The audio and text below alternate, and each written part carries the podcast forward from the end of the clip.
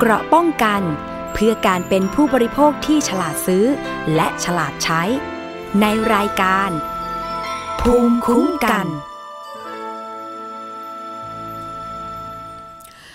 สวัสดีค่ะท่านผู้ฟังคะขอต้อนรับเข้าสู่รายการภูมิคุ้มกันเช่นเคยนะคะ รายการเพื่อผู้บริโภคค่ะที่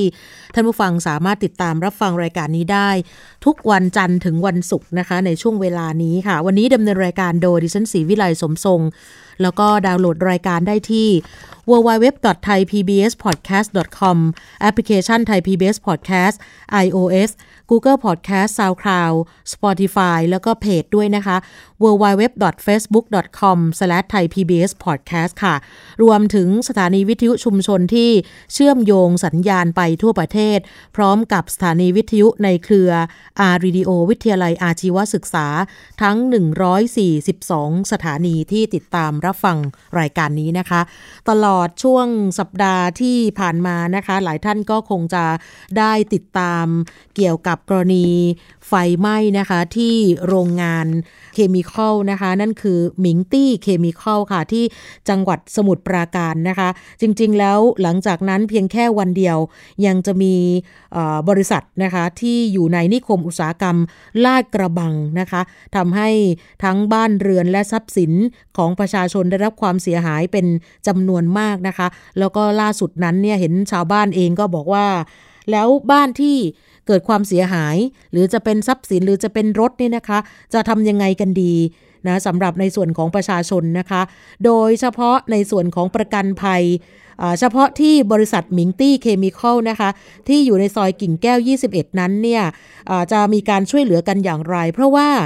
แรงอัดของการระเบิดในครั้งนี้นะคะทำให้บ้านเรือน โรงงาน รถยนต์ รถมอเตอร์ไซค์ที่อยู่อาศัยโดยรอบรัศมีประมาณ 500 เมตร ได้รับความเสียหายเป็นจำนวนมากนะคะ ที่เหตุเกิดเมื่อวันที่ 5 กรกฎาคมที่ผ่านมานั้น ในมุมของทางประกันภัยนะคะ ล่าสุดนั้นท่าน ดร สิทธิพล ทวีชัยการเลขาธิการคณะกรรมการกำกับ และส่งเสริมการประกอบธุรกิจประกันภัย หรือว่ากปพนั้นเนี่ยบอกว่าเบื้องต้นนั้นเนี่ยในส่วนของสายคุ้มครองสิทธิประโยชน์เขาก็จะบูรณาการร่วมกันกับสายส่งเสริมและประกันภัยภูมิภาคนะคะ ก็จะไปดูว่าจะช่วยเหลือด้านประกันภัยให้กับประชาชน กลุ่มผู้ได้รับผลกระทบจากเหตุการณ์ครั้งนี้อย่างไร แล้วก็เป็นการอำนวยความสะดวกด้านประกันภัยกันแบบเต็มที่และเต็มกำลังความสามารถแบบครบวงจรทั้งเรื่องของการรับแจ้งเรื่องการทำประกัน ตรวจสอบข้อมูล แล้วก็เอกสารการทำประกัน และติดตามการจ่ายค่าสินใหม่ทดแทน เพื่อใช้ระบบประกันภัย ให้บรรเทาความเดือดร้อนให้กับประชาชนที่รับผลกระทบจากเหตุการณ์ครั้งนี้ อย่างมีประสิทธิภาพและเป็นธรรมด้วย ส่วนผู้ที่ไม่มีประกัน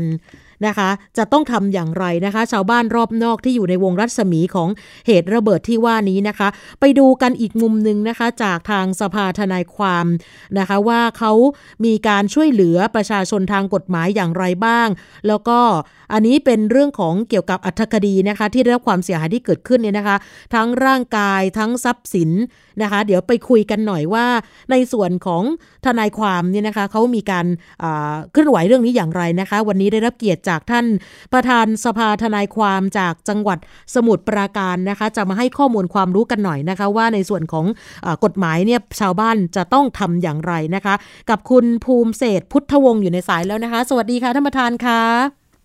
สวัสดีครับ สวัสดีค่ะ ค่ะทนายภูมิเศษพุทธวงศ์นะครับ ประธานสภาทนายความจังหวัดสมุทรปราการนะครับ ค่ะ ล่าสุดนั้นเห็นบอกว่าท่านประธานได้มีโอกาสได้คุยกับท่านนายกสภาทนายความแล้วใช่ไหมคะ ว่าจะต้องดำเนินการอย่างไรเกี่ยวกับกรณีของที่โรงงานระเบิดที่สมุทรปราการครั้งนี้ค่ะ ครับผม ก็ได้พูดคุยกับท่านนายกดรถวันยุลาพรนะครับ ค่ะ ในส่วนที่ว่าสภาทนายความ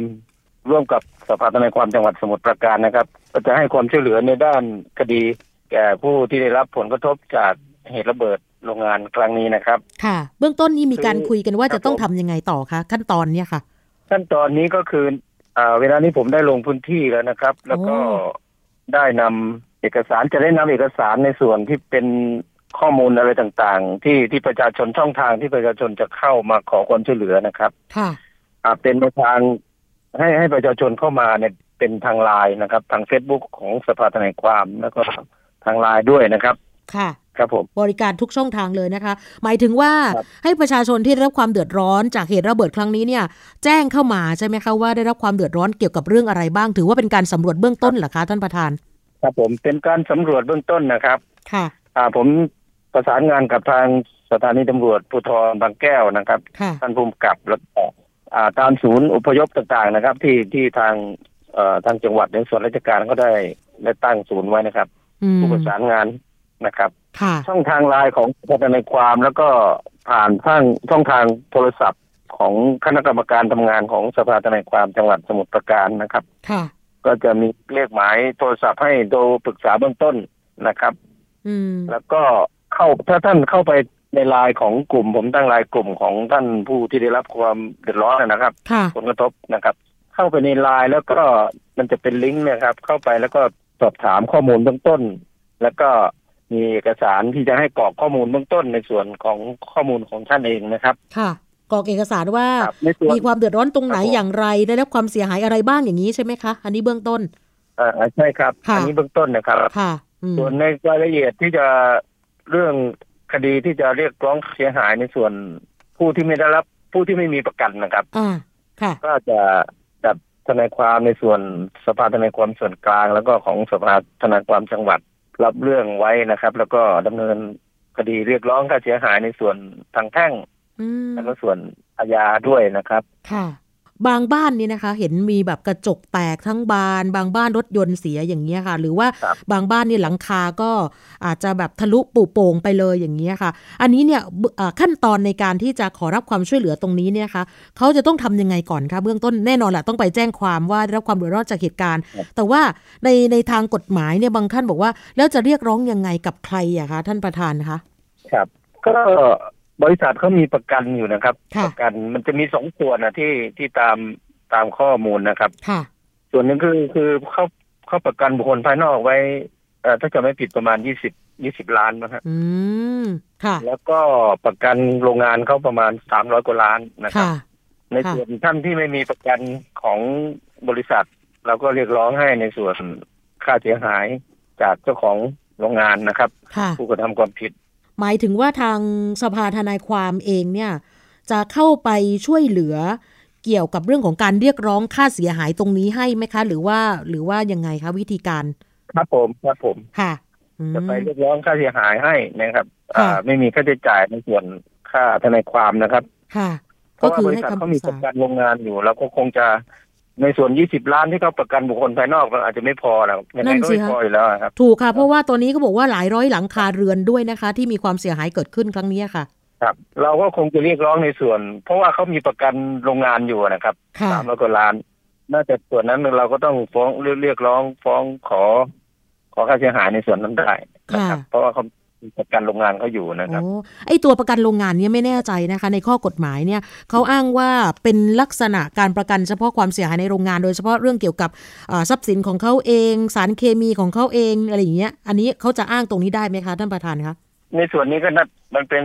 ความรับผิดของเขาอะเขาเขาต้องรับผิดนะครับในส่วนอืม ที่ค่ะไปจัดเป็นได้รับความเสียหายนะครับ ที่ผ่านมาเนี่ยมีมีเคยเกิดเหตุลักษณะแบบนี้ก็หลายเหตุการณ์หลายคดีเนี่ยนะคะ มีการตกลงกันกันได้ยังไงต้องถึงขั้นขึ้นโรงขึ้นศาลไหมคะท่านประธานคะครับก่อนอื่นก็ต้องมานั่งคุยกัน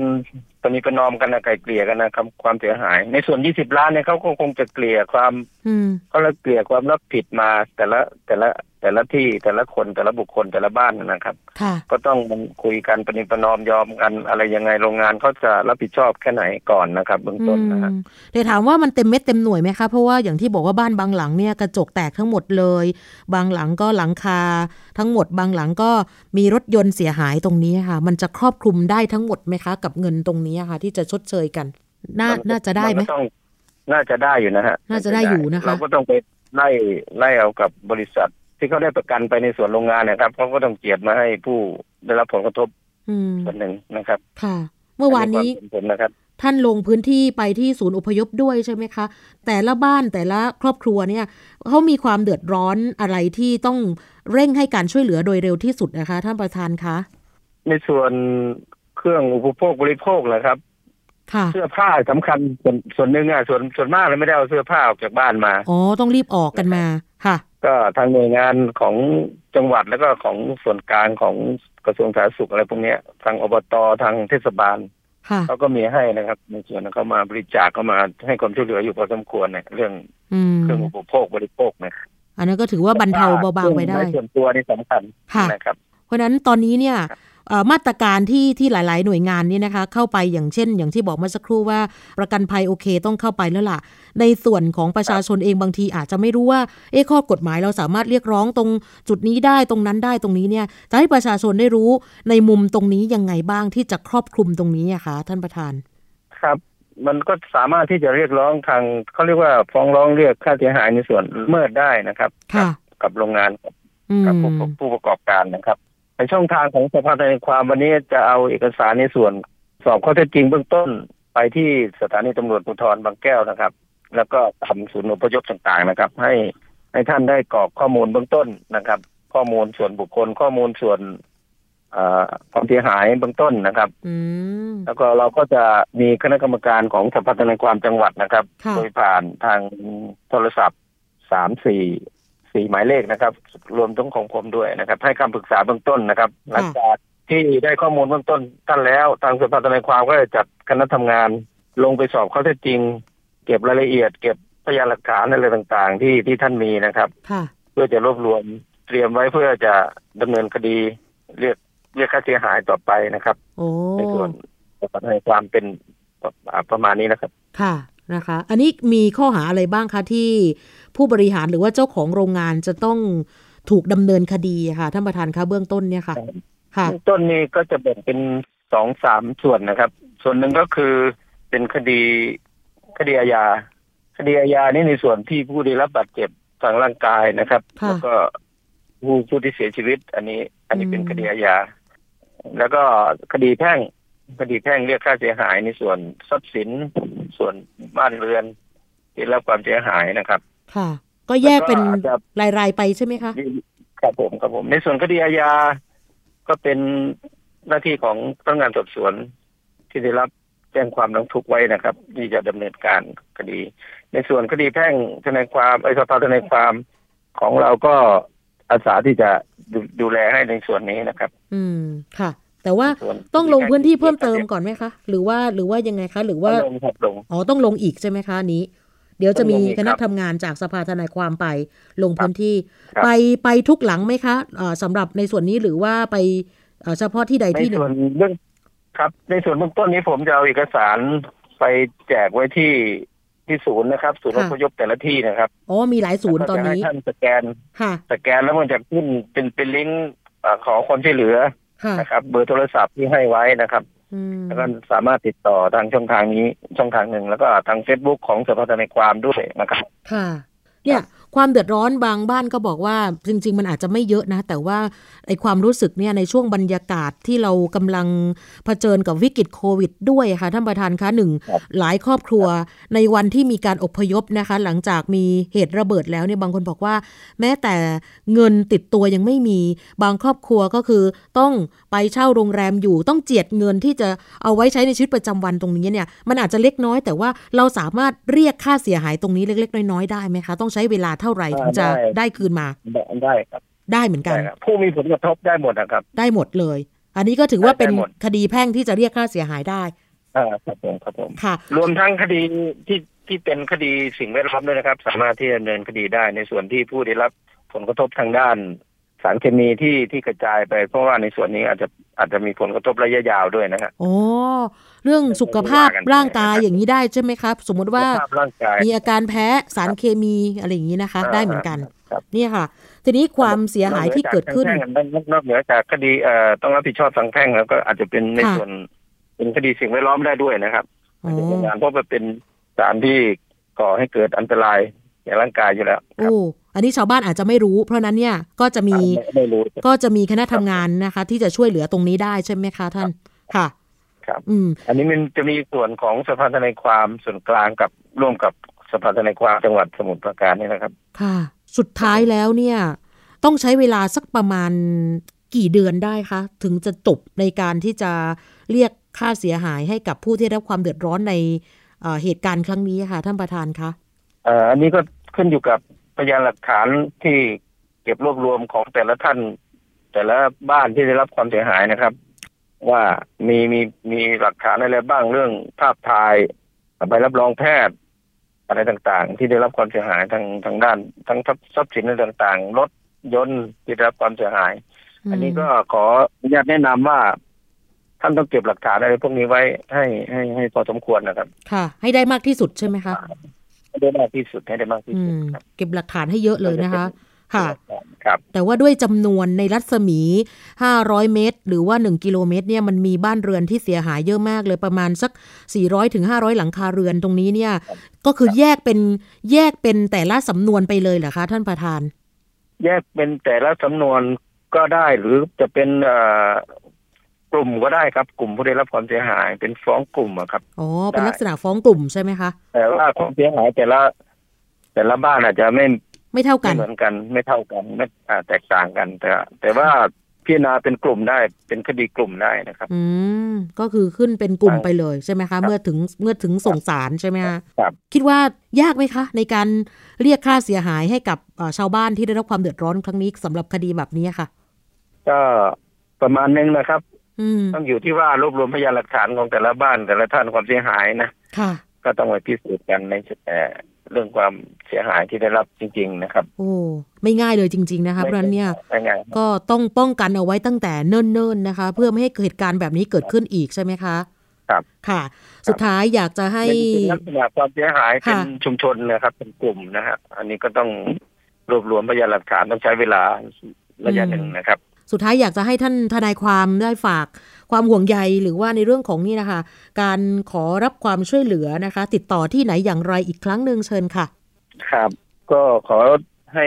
ท่านที่ได้รับผลกระทบทางโรงงานครั้งนี้นะครับ สภาทนายความร่วมกับสภาทนายความจังหวัดสมุทรปราการนะครับ ก็ยินดีที่จะให้ความช่วยเหลือท่านทางทางคดีนะครับ อาสาที่จะเป็นผู้ฟ้องร้องเรียกค่าเสียหายแทนท่านได้ โดยโดยไม่ต้องเสียค่าทนายความนะครับ ก็ผ่านช่องทางทางโทรศัพท์นะครับสี่หมายเลขนะครับ ที่ที่ผมจะให้เบื้องต้นนะครับได้ขออนุญาค่ะตนะครับเบอร์ผมเองนะครับ0 8 2 7 7 8 9 2 8 8นะครับ แล้วก็อีกเบอร์หนึ่งของท่านกรรมการนะครับ0 8 6 3 8 6 5 4 6 9แล้วก็0 8 4 1 6 1 6 6 9 6นะครับ แล้วก็ 0 8 5 1 4 6 3 6 6 4นะครับ โทรได้ทั้งสี่เบอร์นี้ โทรได้ทั้งสี่เบอร์นะครับ จะมีค่ะกรรมการแต่ละท่านอ่ารับข้อมูลเบื้องต้นขอให้คำปรึกษาท่านเบื้องต้นนะครับ ค่ะ แล้วในส่วนท่านที่เอ่อผมจะเอาเอกสารในส่วนในส่วนของเป็น QR โค้ดของสภาทนายความสมุทรปราการนะครับ ให้ท่านท่านที่โซเชียลเป็นท่านที่นั่นก็สแกนเข้าไปแล้วก็ ลิงก์เข้าไปในในในนี้นะครับอืมแล้วก็ขอความช่วยเหลือเป็นเป็นไลายกลุ่มนะครับ เป็นไลายกลุ่มอ่าอันนี้สะดวกหน่อยใช่ไหมคะถ้าสะดวกหน่อยครับมีมือถือก็สามารถที่จะอ่ากด QR code แล้วก็ลิงก์เข้าไป แล้วก็สามารถไปกรอกเอกสารในนั้นได้เลยใช่ไหมคะอ่าใช่ครับใช่คค่ะรับส่วนใครที่ไม่ไม่ถนัดทางนี้ก็สามารถที่จะกรอกเอกสารนะคะ เดี๋ยวทางคณะกรรมการจะลงพื้นที่ไปสอบข้อเท็จจริงอีกครั้งหนึ่งถูกไหมคะครับค่ะ ในส่วนเบื้องต้นนี้ก็คือจะเอาเอกสารสอบข้อเท็จจริงเบื้องต้นเนี่ย ไปให้ท่านกรอกข้อมูลที่ที่สพบางแก้วนะครับ ที่หนึ่งอืมแล้วก็ตามศูนย์อพยพที่ที่ทางจังหวัดเขาจัดไว้ให้ แล้วก็อ๋อทุกสถานีตำรวจในในพื้นที่ของสมุทรปราการนะครับค่ะเพราะว่าเรามีทนายอาสานั่งให้คำปรึกษาประจำโรงพักที่ที่สมุทรปราการอยู่แล้วเจ็ดโรงพักนะครับอ๋อท่านสามารถที่จะไปขอความช่วยเหลือตรงนั้นได้นะครับ ในส่วนค่ะคดีนี้นะให้ท่านสะดวกนะครับค่ะ ไม่ว่าจะเป็นเอ่อที่ไหนความเสียหายก็ไปที่นั่นทางร่างกายและทรัพย์สิน ใกล้ที่ไหนไปที่นั้นได้เลย ถูกไหมคะ ได้เลยท่านได้เลยค่ะนะคะ หรือว่าใครที่ยังอยู่ศูนย์อพยพก็สามารถที่จะมีเอกสารกรอกได้เลย แล้วก็รวบรวมกันนะครัคะบเพื่อที่ทางสภาทนายความของจังหวัดสมุพรปราการจะได้รับเรื่องตรงนี้เอาไว้ให้ ครับครับผมค่ะจะลงมาให้กรรมการให้คณะทำงานลงไปแจกเอกสารวันนี้แหละครับโอ้กำลัง กำลังเตรียมตัวครับดีเลยนะคะ ก็มีช่องทางอยู่นะคะ หวังว่าน่าจะช่วยสำหรับผู้ได้รับความเดือดร้อนครั้งนี้ ให้ได้มากที่สุดนะคะท่านประธานคะให้ได้มากที่สุดครับค่ะครับให้ได้มากที่สุดครับค่ะขอบพระคุณมากค่ะนะคะที่เป็นเอ่อตัวแทนนะคะของสภาทนายความนะคะสำหรับเรื่องของเหตุการณ์ครั้งนี้ ขอบพระคุณนะคะท่านประธานคะยินดีครับยินดีครับสวัสดีค่ะขอบณรับสวัสดีค่ะ คุณภูมิเศษพุทธวงศ์ค่ะ ประธานสภาทนายความประจำจังหวัดสมุทรปราการนะคะ ในฐานะที่เป็นตัวแทนจากสภาทนายความในพระบรมราชูปถัมภ์นะคะ ก็เป็นความร่วมมือกันที่จะช่วยเหลือประชาชนทางกฎหมาย เกี่ยวกับเหตุการณ์โรงงานสารเคมีระเบิดที่กิ่งแก้ว สมุทรปราการเมื่อวันที่ 6 กรกฎาคมที่ผ่านมานะคะ แล้วก็ที่สำคัญณขณะนี้เนี่ยมี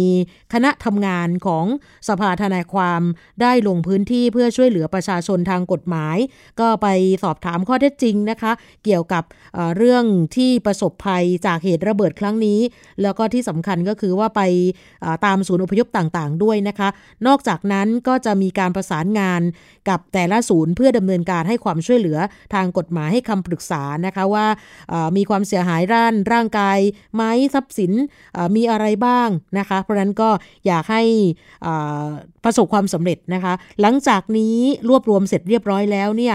คณะทำงานก็จะมีการสอบข้อเท็จจริง แล้วก็จะส่งเรื่องทั้งหมดไปให้กับสพบางแก้ว ก็คือพื้นที่ที่เกิดเหตุนะคะ เพื่อเตรียมดำเนินคดีกับเจ้าของโรงงาน หรือว่าใครก็ตามนะคะที่มีอำนาจในโรงงานสารเคมีครั้งนี้นะคะ มันมีทั้งคดีอาญาแล้วก็คดีแพ่งนะคะ คดีแพ่งก็คือจะเรียกค่าเสียหาย เมื่อสักครู่ที่ท่านประธานสภาทนายความสมุทรปราการบอกมาก็คือว่าเขามีประกันสำหรับบุคคลนภายนอกอยู่ประมาณ 20 ล้าน แล้วก็มีประกันโรงงานอยู่ประมาณ 300 กว่าล้านนะถามว่าเพียงพอไหมกับเหตุการณ์ครั้งนี้เนี่ยคิดว่าก็ก็น่าจะเฉียดฉิวอยู่พอสมควรนะคะ ซึ่งอาจจะไม่พอด้วยซ้ำแต่ว่าประชาชนชาวบ้านเองนะคะ ก็อยากจะฝากเอาไว้ค่ะสำหรับใครที่ได้รับความเดือดร้อนก็คือต้องเตรียมนะคะ ภาพถ่ายค่ะถ่ายรูปเอาไว้ ใบรับรองแพทย์ ถ้ากรณีได้รับบาดเจ็บจากเหตุการณ์ แล้วก็เก็บหลักฐานให้มากที่สุดเท่าที่จะมากได้ เพื่อ ทางสภาทนายความเขาจะให้การช่วยเหลือตรงนี้นะคะ เบื้องต้นนั้นก็ต้องมีข้อมูลที่ชัดเจนตรงนี้ แล้วก็อย่าลืมนะคะ ไปกรอกเอกสารความเดือดร้อนของตัวเองนะคะที่โรงพักบางแก้วก็ได้ หรือว่าจะโทรติดต่อไปที่นี่แหละค่ะสภาทนายความประจำจังหวัดสมุทรปราการเมื่อสักครู่ท่านก็ให้เบอร์เอาไว้แล้วนะคะ ก็หวังว่าเหตุการณ์ครั้งนี้จะเป็นเหตุการณ์ที่ไม่น่าจะเกิดขึ้นอีกในอนาคตนะคะเพราะว่ามันเดือดร้อนกันไปทั่วเพราะฉะนั้นตอนนี้เนี่ยศูนย์ให้ความช่วยเหลือทางด้านกฎหมายกับประชาชนของสภาทนายความก็พร้อมเต็มที่นะคะ ไม่ไม่เสียเงินนะคะ นี่ก็คือเป็นการช่วยเหลือทางกฎหมายแบบไม่ให้ประชาชนเดือดร้อน ในส่วนของสำนักงงานประกันภัยเมื่อสักครู่ที่บอกนะคะเขาเพิ่มมามาตรการเกี่ยวกับช่วยเหลือด้านประกันภัยในกรณีนี้นะคะ นั่นก็คือเกี่ยวกับกรณีการเรียกค่าสินไหม ทดแทนนะคะ เดี๋ยวจะมีจากคอพพส่วนกลางนะคะ จะระดมสัพพะกำลังจากระบบประกันภัยเข้าให้การช่วยเหลืออย่างเต็มที่ด้วยนะคะ มาตรการที่ว่านี้ก็คือจะบูรณาการร่วมกับภาคอุตสาหกรรมประกันภัย โดยสมาคมประกันชีวิตไทย สมาคมประกันวินาศภัยไทย และบริษัทประกันภัยจะมีการเร่งตรวจสอบข้อมูลการทำประกันของทั้งผู้เสียชีวิตและผู้บาดเจ็บ เพื่อให้ความช่วยเหลือเยียวยาด้านประกันภัยอย่างเร่งด่วน ทั้งจากการประกันชีวิต การประกันภัยอุบัติเหตุ และการประกันภัยประเภทอื่น ๆ ที่เกี่ยวข้องด้วยนะคะ แล้วก็จะบูรณาการกับสำนักงงานอายการคุ้มครองสิทธิ์และช่วยเหลือทางกฎหมาย และการบังคับคดีของจังหวัดสมุทรปราการ รวมถึงสถานีตำรวจภูธรบางแก้ว ตั้งศูนย์รับแจ้งความเสียหาย เพื่อบูรณาการการทำงาน และข้อมูลความสูญเสีย หรือความเสียหายของบ้านเรือนและทรัพย์สินอื่น ๆ โดยเฉพาะ รถนะคะที่รับผลกระทบจากเหตุการณ์ครั้งนี้ เพื่อใช้ระบบประกันภัยช่วยบรรเทาความเดือดร้อนให้ได้ อย่างทันท่วงที แล้วก็มาตรการสุดท้ายคือต้องรีบจ่ายค่าสินไหมทดแทนให้กับประชาชนผู้เดือดร้อนจากเหตุการณ์ เขาก็เร่งประสานและอำนวยความสะดวกในทุกด้านที่เกี่ยวข้องเลยค่ะ เพื่อให้การจ่ายสินไหมทดแทนครั้งนี้ เป็นไปอย่างถูกต้องรวดเร็วและ เป็นธรรมนะคะ ส่วนรายที่ไม่ได้ทำประกันภัยล่ะจะต้องทำยังไงสำหรับกลุ่มนี้นะคะ เห็นบอกว่าจะได้รับการชดใช้จากการประกันภัยความรับผิดชอบตามกฎหมายต่อบุคคลภายนอก ซึ่งโรงงานมีการทำประกันภัยเอาไว้ วงเงินอย่างที่บอกเมื่อสักครู่นะคะ ท่านประธานสภาทนายความสุดประการบอกน่าจะ 20 ล้านมีทั้งความสูญเสียและความเสียหายต่อชีวิตร่างกายและทรัพย์สิน ซึ่งรวมถึงค่าใช้จ่ายในการดับเพลิงกับการเช่าที่พักด้วยนะ อย่างที่บอกนะคะว่าหลายท่านรีบ หอบลูกหลานนะคะ ออกมาเช่าโรงแรมเช่าอพาร์ตเมนต์กันอยู่ในวันดังกล่าว อันนี้ก็ต้องครอบคลุมด้วย ความสูญเสียหรือความเสียหายที่เกินกว่าวงเงินเอาประกัน อันนี้จำเป็นต้องเรียกร้องจากผู้ที่กระทำการละเมิด เดี๋ยวจะมีสำนักงานอายการคุ้มครองสิทธิ์ และช่วยเหลือทางกฎหมายและการบังคับคดีของจังหวัดสมุทรปราการนะคะจะช่วยดำเนินการกรณีนี้รวมถึงเมื่อสักครู่ก็คือทางสภาทนายความด้วยนะคะ และก็สำนักงานกปพกับบริษัทประกันภัยจะร่วมบูรณาการในส่วนที่เกี่ยวข้อง ต่อไปนะคะออตอนนี้ที่คร่าวๆนะคะจะมีผู้ประสบภัยนั้นเนี่ยน่าจะอยู่ประมาณสัก 400 กว่าราย แล้วก็ทรัพย์สินเสียหายประมาณ โดยเฉพาะรถยนต์เขาบอกว่าอยู่ที่ประมาณ 70 คันนะคะก็ต้องมีการตรวจสอบกันอย่างละเอียดค่ะอย่างที่บอกนะคะว่า ถ้าใครมีภาพถ่ายมีหลักฐานต้องเก็บให้ละเอียดที่สุดนะคะ เพื่อที่หน่วยงานเกี่ยวข้องนั้นจะได้ช่วยเหลืออย่างรวดเร็วและเร่งด่วนด้วยนะคะ จะได้เยียวยากันค่ะ เราจะพักกันสักครู่เดี๋ยวกลับมาในช่วงหน้ากันต่อค่ะ เกราะป้องกัน เพื่อการเป็นผู้บริโภคที่ฉลาดซื้อ และฉลาดใช้ ในรายการ ภูมิคุ้มกัน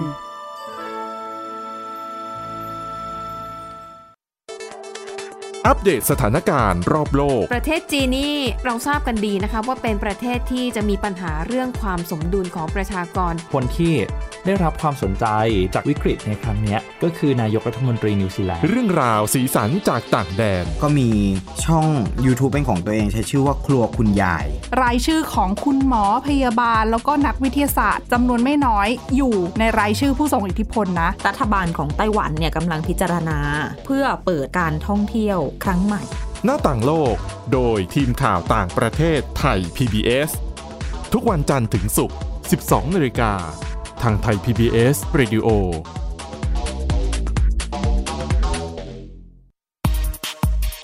เพราะวิทยาศาสตร์อยู่รอบตัวเรา มีเรื่องราวให้ค้นหาอีกมากมาย เทคโนโลยีใหม่ ๆ เกิดขึ้นรวดเร็วทำให้เราต้องก้าวตามให้ทันอัป เดตเรื่องราวทางวิทยาศาสตร์ เทคโนโลยี และนวัตกรรม ที่จะทำให้คุณทันโลก กับรายการ s c i e n t e c h ทุกวันจันทร์ถึงวันศุกร์ทางไทย PBS Radio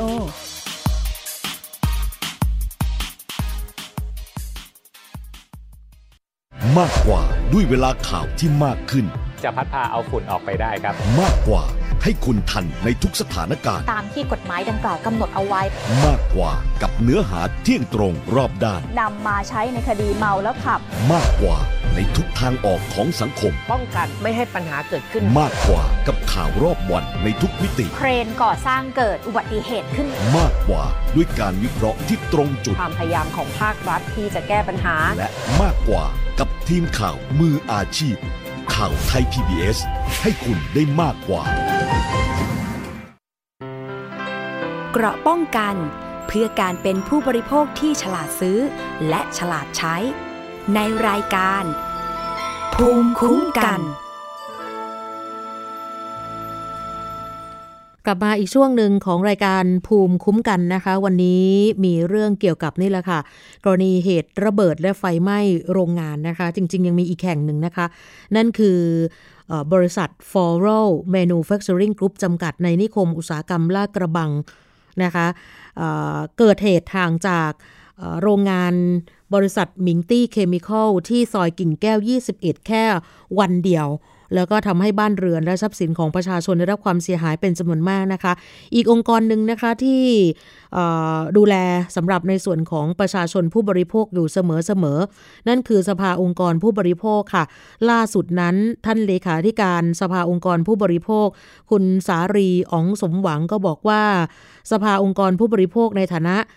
ผู้แทนของผู้บริโภค และคุ้มครองพิทักษ์สิทธิของผู้บริโภคในทุกด้าน รวมถึง สภาองค์กรผู้บริโภคเนี่ยเขามีอำนาจในการดำเนินการไกล่เกลี่ย หรือว่าดำเนินต่อศาลตามมาตรา 14 วงเล็บ 6 ของพระราชบัญญัติการจัดตั้งสภาองค์กรผู้บริโภค ปีพุทธศักราช 2562 ก็อยากจะเสนอแนะนะคะสำหรับผู้เสียหายทุกท่านทั้งสองเหตุการณ์ในฐานะผู้บริโภค ซึ่งก็มีสิทธิ์ได้รับการชดเชยเยียวยา และได้รับความเป็นธรรม ตามสัญญาประกันภัยที่โรงงานทั้งสองนั้น ได้ทำเอาไว้กับบริษัทประกันภัยเพื่อคุ้มครองบุคคลภายนอกนะคะ ซึ่งก็ถือว่ามีสิทธิ์มีสิทธิ์มาก ๆ เลยต้องบอกว่าอย่างนั้นนะคะ แต่ว่าจำเป็นต้องมีหลักฐานยืนยันตัวตนนะคะ ไม่ว่าจะเป็นสำเนาบัตรประชาชน หรือว่าหนังสือเดินทาง หรือว่าหลักฐานอื่น ๆ ใด ที่ทางราชการออกให้ที่สามารถพิสูจน์ได้ว่าเป็นผู้ที่มีชื่อในหลักฐานนั้น เป็นผู้ประสบภัยนั่นเองนะคะ เพราะนั้นเนี่ยก็อยากให้ทุกคนนั้นเก็บหลักฐานเอาไว้ ให้มากที่สุดเท่าที่จะมากได้นะคะ รวมถึงหลักฐานเกี่ยวกับการพิสูจน์ความเสียหายต่อร่างกาย ไม่ว่าจะเป็นพวก ภาพถ่ายบาดแผลใบรับรองแพทย์ เหมือนกับทางทนายความบอกเมื่อสักครู่นะคะ รวมถึงหนังสือรับรองการรักษาตัวเป็นผู้ป่วยในโรงพยาบาล ใบประเมินค่ารักษาพยาบาลในอนาคต ใบเสร็จค่ารักษาพยาบาล หรือว่าใบแจ้งหนี้ค่ารักษาพยาบาล แล้วก็หลักฐานพิสูจน์ความเสียหายต่อทรัพย์สิน อันได้แก่ภาพถ่ายความเสียหายของทรัพย์สิน รถยนต์บ้านเรือน ระบุวันที่เวลาเอาไว้นะคะ หมายถึงว่าในภาพถ่ายเนี่ยนะคะกล้องระบุเอาไว้ รวมทั้งเก็บใบเสร็จค่าซ่อมทุกอย่างเลยให้ลงบันทึกประจำวันไว้ค่ะ เพื่อจะเป็นการยืนยันว่าทรัพย์สินที่เสียหายนั้นเป็นของตัวเองจริงนะคะสามารถหาเช่าบ้านที่พักหรือโรงแรม แล้วก็เก็บใบเสร็จค่าเช่าบ้านเอาไว้นะคะ ในวันดังกล่าวเพราะว่าหลายท่านนั้นอพยพออกไป นะโดยที่บางท่านอย่างที่บอกนะคะ ไม่ได้หยิบอะไรติดตัวไปเลยนะมีเสื้อผ้าแค่ชุดเดียวอย่างเงี้ยค่ะ ก็สามารถเรียกร้องตรงนี้ได้นะคะ โดยเฉพาะค่าที่พักนะ เพราะว่ามันเป็นค่าใช้จ่ายที่มาจากเหตุละเมิดทำให้ต้องจัดหาที่อยู่อาศัยชั่วคราว จนกว่าจะมีที่อยู่อาศัยของตัวเองนะคะ แล้วก็หลักฐานเรียกร้องค่า ใช้จ่ายอื่นๆ ก็ยังมีนะ ไม่ว่าจะเป็น ค่ารถอย่างเงี้ยค่ะ ค่ารถในการเดินทาง เนื่องจากว่าต้องเดินทางไปรักษาตัว ต้องเดินทางไปสถานีตำรวจ ต้องเดินทางไปที่พัก ศูนย์อพยพเลยพวกนี้นะคะ ขอให้ทำบันทึกระบุวันที่เวลาในการเดินทางไปกลับเอาไว้ เป็นค่าเสียหายที่เรียกร้องได้เหมือนกัน เพราะว่าอันนี้ถือว่าเป็นค่าใช้จ่ายที่สืบเนื่องจากการกระทำละเมิดของบริษัทหรือว่าโรงงานดังกล่าวนะคะ เพราะนั้นเนี่ยหลายท่านอาจจะคิดว่ามันเป็นเรื่องอจุกจิกนิดนึง นะคะ เป็นเรื่องที่รู้สึกว่า โหอยู่ดีๆ ก็โดนละเมิดแบบนี้แล้วก็ต้องมาเสียเวลาอะไรพวกนี้นะคะ แต่ว่าจริง ๆ มันก็จำเป็น ต้องทำจริง ๆ นะคะ ในเบื้องต้นนั้นนี่นะคะสำหรับท่านผู้ฟังหรือว่าประชาชนที่ได้รับความเสียหาย สามารถดำเนินการเรียกร้องได้โดยตรงกับทางบริษัทเลยค่ะ ไม่ว่าจะเป็นบริษัทมิงตี้เคมีคอลจำกัด หรือบริษัท Floral Manufacturing จำกัดนะซึ่งทั้งสองโรงงานนี้อาจจะมอบหมายให้บริษัทประกันภัย ที่เป็นตัวแทนของโรงงานในการเจรจาค่าเสียหาย แล้วถ้าพบว่า ความเสียหายที่เกิดขึ้นนั้น มันเกินกว่าที่บริษัทประกันภัยรับผิดชอบ หรือว่าเกินวงเงินประกันที่โรงงานทำไว้ ประชาชนผู้เสียหายสามารถใช้สิทธิ์ฟ้องคดีได้ โดยใช้สิทธิ์ตามพระราชบัญญัติวิธีพิจารณาคดีผู้บริโภค ปีพุทธศักราช 2550 และพระราชบัญญัติวัตถุอันตราย ปีพุทธศักราช 2535 ในมาตรา 63 ของกฎหมายนี้เนี่ยกำหนดชัดเจนเลยค่ะว่า ให้ผู้ที่มีไว้ในครอบครองวัตถุอันตราย ต้องรับผิดชอบในความเสียหาย อันเกิดจากวัตถุอันตรายที่อยู่ในความครอบครองของตน และควรรีบดำเนินการใช้สิทธิ์เรียกร้องค่าเสียหาย ภายใน 3 ปี และถ้ามีการเจรจาตกลงในเรื่องค่าสินใหม่ทดแทน ให้อายุความสะดุดหยุดลงจนกว่าการเจรจาไม่อาจจะตกลงกันได้ คือถ้าใครที่ยังมีข้อสงสัยนะคะ ท่านผู้บริโภค อันนี้ ใครที่ไม่ได้อยู่ในเหตุการณ์ หรือว่าไม่ได้เป็นผู้ประสบภัยเหตุการณ์นี้นะคะ ก็ต้องฟังเอาไว้ เพราะว่าบางท่านนั้นเนี่ยอาจจะไม่ได้มีการสังเกตไว้หมู่บ้านของเราชุมชนของเราเนี่ยมีโรงงาน นะมาตั้งอยู่หรือเปล่านะคะหรือว่าโรงงานอาจจะอยู่ก่อน เรามาทีหลังเราก็ต้องสังเกตนะคะ ถ้ายังมีข้อสงสัยแล้วก็ยังไม่ได้รับการช่วยเหลือ ชดเชยเยียวยาแบบเป็นธรรม ก็สามารถไปแจ้งร้องทุกข์ต่อสภาองค์กรผู้บริโภคได้ เพื่อจะได้ดำเนินการในฐานะผู้แทนผู้บริโภค เพื่อการคุ้มครอง แล้วก็พิทักษ์สิทธิแทนผู้บริโภคได้นะคะเขาก็มีช่องทางในการติดต่อเอาไว้เหมือนกันอีกหนึ่งช่องทาง นอกจากติดต่อไปที่สภาทนายความแล้ว ก็ยังยังจะมีสภาองค์กรผู้บริโภคอีกช่องทางหนึ่งนะคะ โทรศัพท์ 098 909 9151 ค่ะ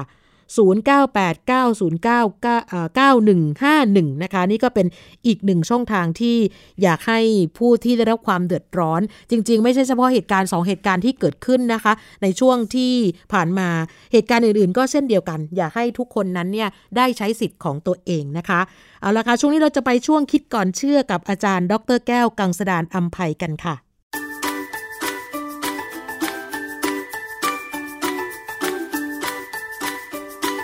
ช่วง คิดก่อนเชื่อ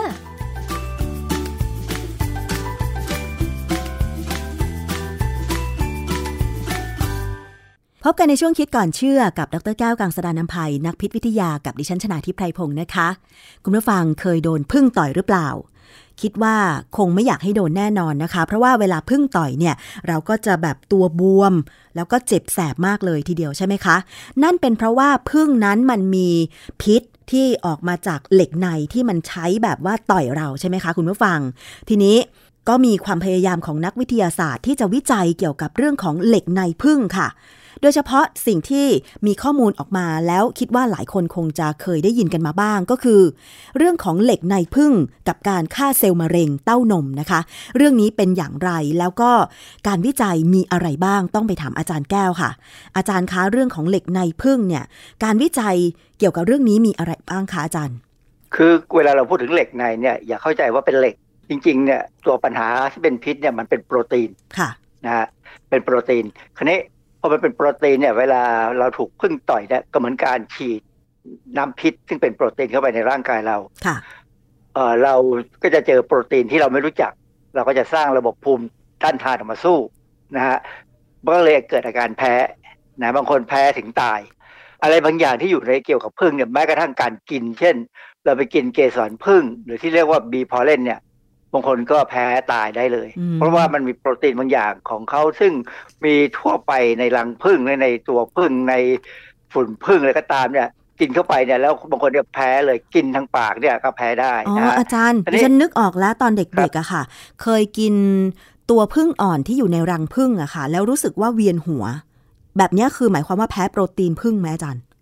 เออเวียนหัวนี่ไม่น่าจะใช่นะ เพราะว่าอาการแพ้ที่มันจะแพ้แบบลมพิษอะ นะอืมอาการแพ้ต่างๆ ที่ทำไปถึงตายได้เนี่ยคือแพ้แบบลมพิษค่ะมีอาการเป็นผื่นมีอาการคันแล้วก็อาจจะมีอย่างอื่นตามมาด้วยนะฮะค่ะอาจจะเวียนหัวอาจจะเป็นอาการเล็กน้อย อันนี้ยังไม่เป็นปัญหา คราวนี้ปกติเนี่ยเราไม่ค่อยรู้หรอกว่าไอ้เหล็กในพึ่งที่มันหลุดออกมาเมื่อต่อยเราแล้วเนี่ยในนั้นเนี่ยจะมีถุงเป็นถุงน้ำพิษ น้ำพิษของผึ้งเนี่ยเราเรียกว่าพิษผึ้งเอ่อมีชื่อทางเอ่อวิทยาศาสตร์ว่า apitoxin นะฮะซึ่ง apitoxin เนี่ยเป็นของผสมหลายอย่างนะฮะก่อนอื่นเนี่ยต้องรู้ก่อนว่าถุงน้ำพิษของผึ้งเนี่ยมันจะมีมันจะมีหลายถุง ถุงหนึ่งบรรจุน้ำพิษประมาณ 0.3 มิลลิกรัมค่ะก็ดูนิดนิดเดียวอะนะแต่ค่ะไอ้นิดเดียวนี่แหละทำให้ตายได้นะฮะพิษเนี่ยเป็นโปรตีนอย่างที่บอกแล้ว เพราะฉะนั้นเออเขาก็เลยมองว่าเอ้มันเป็นโปรตีนมันน่าจะมีการเอามาใช้บำบัดอะไรได้ไหมก็จริงแต่โบราณเนี่ยตั้งแต่แพทย์แผนจีนก็จะรู้เลยว่าพิษพึ่งเนี่ย เอามารักษาเกี่ยวกับอาการปวดคอปวดหลังคือพวกปวดต่างๆ เนี่ย มีมีแพทย์แผนจีนเนี่ยเขาใช้พิษพึ่งเนี่ยมาใช้บำบัด วิธีทำก็คือเอาพึ่งมาต่อยตรงไหนเจ็บก็ต่อยไปตรงนั้นเลย ซึ่งมันก็ดูทารุณเนี่ยนะแต่ความจริงแล้วเนี่ยมันเป็นลักษณะเดียวกับการฝังเข็มค่ะ แต่ว่าอาจารย์พิษผึ้งเนี่ยที่อาจารย์บอกว่ามันมีหลายถุงนะคะถุงน้ำพิษที่มันมีหลายถุงเนี่ยมันมีถุงอะไรบ้างแล้วมันเป็นพิษยังไงคะอาจารย์ คือสารพิษที่เราเรียกว่าพิษผึ้งหรือ apitoxin เนี่ยนะ มันเป็นของเหลวไม่มีสี องค์ประกอบเนี่ยเป็นโปรตีนที่เป็นพิษต่อเซลล์แล้วก็เม็ดเลือดนะฮะก่อให้เกิดอาการอักเสบที่กล้ามเนื้อเอ่อส่วนประกอบหลักเนี่ยก็คือ melittin melittin เนี่ยมีประมาณ 52%และมี adolapin อีกประมาณ 2-5%นอกจากนั้นก็มีเอนไซม์ต่างๆ เช่น พวก phosphodiesterase hyaluronidase เอนไซม์พวกเนี้ยนะ เป็นเอนไซม์ที่สามารถย่อยผนังเซลล์ได้ พอสมควรเลยล่ะนะฮะเป็นตัวที่จะคือสารพวกเนี้ยมารวมกันเนี่ยทำให้เกิดปัญหากับเซลล์ต่างๆ ของร่างกายเรา อย่างที่บอกไปแล้วว่าเมื่อกี้เนี่ยเซลล์เม็ดเลือดเนี่ยเวลาเราโดนต่อยเนี่ยเม็ดเลือดเราจะมีปัญหานะฮะก็มีบทความบทความหนึ่งเรื่อง evidence of leukotriene in animal venom venom เนี่ยก็คือ คำว่า venom นี่ก็คือพิษต่างๆนะพิษงูเราก็เรียกว่า snake venom ค่ะถ้าพิษผึ้งเราก็เรียกว่า bee venom นะฮะเอ่อเขาตีพิมพ์ในวารสาร Journal of Allergy and Clinical Immunology ในปี 1990 เนี่ย บอกว่าไอ้เจ้าสารเมลิทินเนี่ย มันเป็นพิษต่อเนื้องอกหลายชนิดรวมถึงมะเร็งปอด รังไข่ตับอ่อนแต่ว่า บทความนี้เป็นบทความรีวิว ซึ่งเป็นบทความทบทวนเอกสาร ไม่ได้บอกถึงวิธีการศึกษาว่าเป็นยังไงนะฮะเดี๋ยวเราจะพูดถึงตัวบทความที่เขาทำเป็นงานวิจัย ในปี 2016 เนี่ยก็มีอีกบทความหนึ่งเป็นบทความทบทวนเอกสารเรื่อง effects of animal venom and toxin on hallmark of cancer ตีพิมพ์ในวารสาร Journal of Cancer นะฮะก็กล่าวว่าพิษของสัตว์ ซึ่งรวมถึงพิษของผึ้งเนี่ยมีผลต่อต้านการกระจายของเซลล์มะเร็งค่ะการย้ายตำแหน่งการลุกรานเซลล์มะเร็ง คือคือเซลล์มะเร็งเนี่ยนะมันมีความสามารถที่จะย้ายจากที่หนึ่งไปอยู่อีกที่หนึ่งไปไปเพิ่มคือเหมือนกับไปเปิดสาขาค่ะใหม่ได้นะฮะเพราะฉะนั้นคนบางคนเนี่ยจะมีตำแหน่งมีมะเร็งเนี่ยหลายตำแหน่งของร่างกายนะฮะและอีกอันที่สำคัญคือพิษของผึ้งเนี่ยสามารถกระตุ้นให้เซลล์บางชนิดเนี่ยฆ่าตัวตายเองได้อืมนะฮะ อันนี้เดี๋ยวจะไล่าให้ฟังอีกทีเมื่อเมื่อพูดถึงตอนเรื่องของการการฆ่าเซลล์มะเร็งนะฮะหรือพิษของผึ้งเนี่ยยังไปยับยั้งการสร้างเส้นเลือดฝอยไปเลี้ยงเซลล์มะเร็ง ซึ่งอันนี้สำคัญมาก เพราะว่าเราเคยพูดไปแล้วว่าเซลล์มะเร็งเนี่ยเวลามันเกิดตรงไหนเนี่ยมันจะปล่อยสารเพื่อไปกระตุ้นให้เส้นเลือดใหญ่เนี่ยสร้างเส้นเลือดฝอยไปเลี้ยงเขาเป็นพิเศษ เป็นท่อน้ำเลี้ยงจะมีมากเป็นพิเศษเลยบางคนเนี่ยเป็นมะเร็งเขาเรียกว่าเป็นลิปิโดมาเป็นมะเร็งเกี่ยวกับไขมันเซลล์ไขมันเนี่ย มักจะเป็นที่ตามไหล่หรือตามอวัยวะที่มีการเป็นข้อต่อเนี่ย คือเวลาเป็นแล้วเนี่ย พอหมอเปิดออกมาเนี่ยนะจะเห็นเส้นเลือดฝอยเป็นเลี้ยงเต็มไปไปหมดเลยอืมนะฮะซึ่งอันนี้เป็นลักษณะที่ว่าถ้าพิษของผึ้งเนี่ย ก็จะคล้ายๆกับพวกสารที่อยู่ในถั่วเหลือง ซึ่งไปยับยั้งการสร้างเส้นเลือดฝอยได้อืมนะฮะค่ะทีนี้มีบทความหนึ่งซึ่งเขาศึกษาเรื่องเกี่ยวกับว่าพิษของผึ้งเนี่ย สามารถฆ่าเซลล์มะเร็งเต้านมได้ก็คือ บทความชื่อ Honeybee Venom and m e l i t i n Suppress Growth Factor Receptor Activation in HER2 Enrich and Triple Negative Breast Cancer คืองานวิจัยเขาเนี่ยเขาใช้พิษของผึ้งนะฮะแล้วก็สารเมลิทินซึ่งเป็นสารที่สกัดบริสุทธิ์ออกมา คือเดี๋ยวจะอธิบายว่าทำไมเขาต้องใช้สองแบบนะฮะเพื่อไปยับยั้งเซลล์ที่เป็นเซลล์ของมะเร็งเต้านมที่เขาเลี้ยงในหลอดทดลอง วารสารเอ่อบทความนิติพิมพ์ในวารสาร NPJ Precision Oncology ปี 2020 เนี่ย เป็นงานวิจัยของนักวิทยาศาสตร์ชาวออสเตรเลีย ออสเตรเลียเนี่ยเป็นประเทศที่ทำเลี้ยงพึ่งเยอะเหรอคะผลิตภัณฑ์เสริมอาหารคนเลี้ยงพึ่งเยอะนะฮะเลี้ยงพึ่งเยอะมากเลย แล้วก็มีผลิตภัณฑ์เสริมอาหารที่เป็นเรื่องของพึ่งเนี่ยมาขายบ้านเราเยอะค่ะโดยเฉพาะพวกที่เราเรียกว่าเกสรพึ่งอ่าหรือบีพอเลนค่ะซึ่งถ้าไปดูที่ขวดเนี่ยเขาจะเขียนเลยว่า สำหรับคนที่แพ้ให้ระวังอืมเพราะฉะนั้นใครใครก็ตามที่ไม่เคยกินบีพอเลนหรือเกสรพึ่งเนี่ย เมื่อเริ่มกินไปนิดนึงเนี่ย ก็ให้ดูอาการที่ว่าเรามีอาการแพ้ไหมผื่นคันเกิดขึ้นไหมค่ะนะฮะมีคนตายเป็นประจำเมื่อกินบีพอเลนอืมในแต่ละปีก็ไม่มากหรอกแต่ก็มีบ้างนะฮะในการศึกษาเนี่ยเขาใช้พิษของผึ้งแล้วก็ใช้เมลิทิน แต่แยกกันทำนะ แยกกันศึกษาเอามาศึกษาพร้อมกันเอ่อเพื่อจะดูซิว่ามัน ไปฆ่าเซลล์มะเร็งเต้านมที่เลี้ยงไว้ในหลอดทดลองไหมค่ะนะฮะผลปรากฏว่ามันฆ่าเซลล์มะเร็งเต้านมได้ดี โดยไม่มีผลกับเซลล์ธรรมดาอืมอันนี้เป็นเรื่องสำคัญค่ะเพราะว่าเวลาเราจะเอาไปใช้จริง ๆ เนี่ยส่วนใหญ่แล้วพวกนี้จะใช้เป็นในลักษณะของยา ซึ่งจะเอาฉีดไปตรงส่วนที่เป็นมะเร็งเลยค่ะ อาจารย์การวิจัยครั้งนี้เนี่ยที่อาจารย์บอกว่าเขาแยกเมลิตินกับสารพิษอย่างอื่นออกไปวิจัยเนี่ยค่ะ มันได้ผลที่ว่าฆ่าเซลล์มะเร็งทั้งสองอย่างเลยเหรอคะ คือเป็นน้ำพิษของผึ้งที่ได้มาจากเจ้าเหล็กในเนี่ยนะก็ถ้าได้ผล หรือว่าถ้าจะเอาเฉพาะ melittin มาศึกษาก็ได้ผลอืมเหตุที่เขาทำอย่างเงี้ยเขาก็จะมีอีกอันหนึ่งที่เขาทำคือ นอกจากใช้ผึ้งที่เป็นผึ้งยุโรปแล้วเนี่ยนะเขาใช้ผึ้งอีกแบบหนึ่งเรียกว่า bumblebee bumblebee เนี่ย เป็นผึ้งที่เวลามันบินเนี่ยมันจะส่งเสียงหึ่งหึ่งๆนะฮะเป็นผึ้งที่ค่อนข้างตัวใหญ่นะฮะมีลายเหลืองดำอะไรเนี่ยนะ เป็นผึ้งที่ช่วยผสมเกสรดอกไม้อย่างดีมากเลย แล้วก็ไม่ดุเขาก็เอาพิษจาก bumblebee เนี่ยมาศึกษาด้วยอีกอันหนึ่งปรากฏว่ามันไม่ฆ่าเซลล์มะเร็งอืมเพราะว่ามันไม่มี melittin อ๋อก็เป็นการสรุปได้ว่าสารตัวที่สำคัญคือ melittin ซึ่งอันเนี้ยมันเป็นแนวทางว่าถ้าในอนาคตถ้าจะมีการใช้จริง ๆ เนี่ย เราคงไม่มีปัญญาไป เอา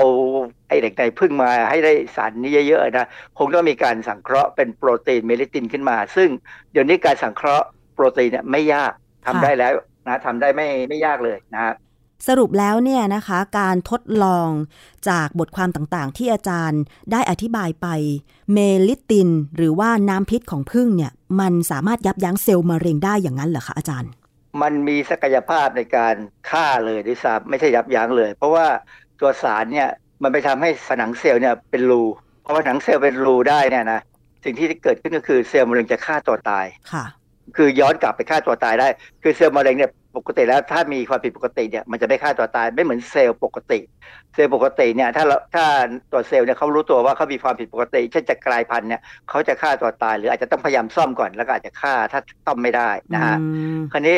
ในกรณีของ melittin หรือพิษจากผึ้งอะไรก็ตามเนี่ย เคยศึกษา มีคนศึกษาแล้วว่าถ้าเอาไปทำในรูปของ nanobee คือจริงๆ แล้วมันคือเป็น nanoparticle เป็นลักษณะที่เป็น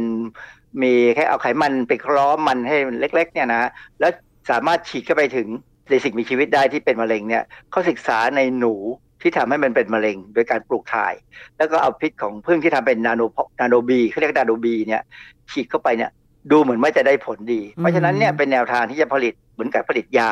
ที่จะไปฉีดให้กับคนไข้ที่เป็นมะเร็งที่ยังไม่ถึงกับขั้นร้ายแรงมากนะค่ะ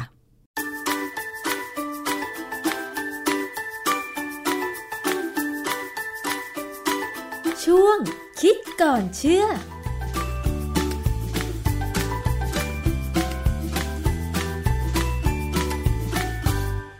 ก็ฟังกันไปเรียบร้อยนะคะสำหรับคิดก่อนเชื่อกับอาจารย์ ดรแก้วกังสดานอัมภัยค่ะ วันนี้มาปิดท้ายกับเรื่องราวของการหลอกโอนเงินกันอีกแล้วนะคะ ก็มีเป็นประจำทุกสัปดาห์นะคะอย่าว่าทุกวันเลยนะคะ ทุกสัปดาห์ที่มีข่าวลักษณะแบบนี้นะคะ ล่าสุดนั้นตำรวจไซเบอร์ ไปจับคนร้ายซึ่งเป็นโรแมนต์แกมได้อีกแล้วนะคะ ก็เรียกว่าหลอกให้รักออนไลน์ ปรากฏว่า โรแมนต์สแกมรายนี้นะคะ ไปหลอกเหยื่อมาได้ถึง 40 ราย มูลค่าความเสียหายนับล้านเลยนะคะ อันเนื่องมาจากว่าทางตำรวจนั้นเนี่ยนะคะ ได้ไปจับกลุ่มนางสาวทิดารัต พิระบันอายุ 23 ปี เป็นผู้ต้องหาตามหมายจับสารอาญา ลงวันที่ 16 มิถุนายนปีนี้นะคะ โดยกล่าวหาว่าร่วมกันช่อโกง โดนโดยแสดงตนเป็นบุคคลอื่น ร่วมกันนำเข้าสู่ระบบคอมพิวเตอร์อันเป็นเท็จ โดยประการที่น่าจะเกิดความเสียหายแก่ประชาชนและผู้อื่น รวมถึงจับกลุ่มนายโรบินสันอีบูกา สัญชาติไนจีเรีย พร้อมของกลางเป็นธนบัตรไทยจำนวน 148,000 บาท กับธนบัตรสหรัฐจำนวน 2,000 ดอลลาร์ และบัตร ATM อีก 2 ใบ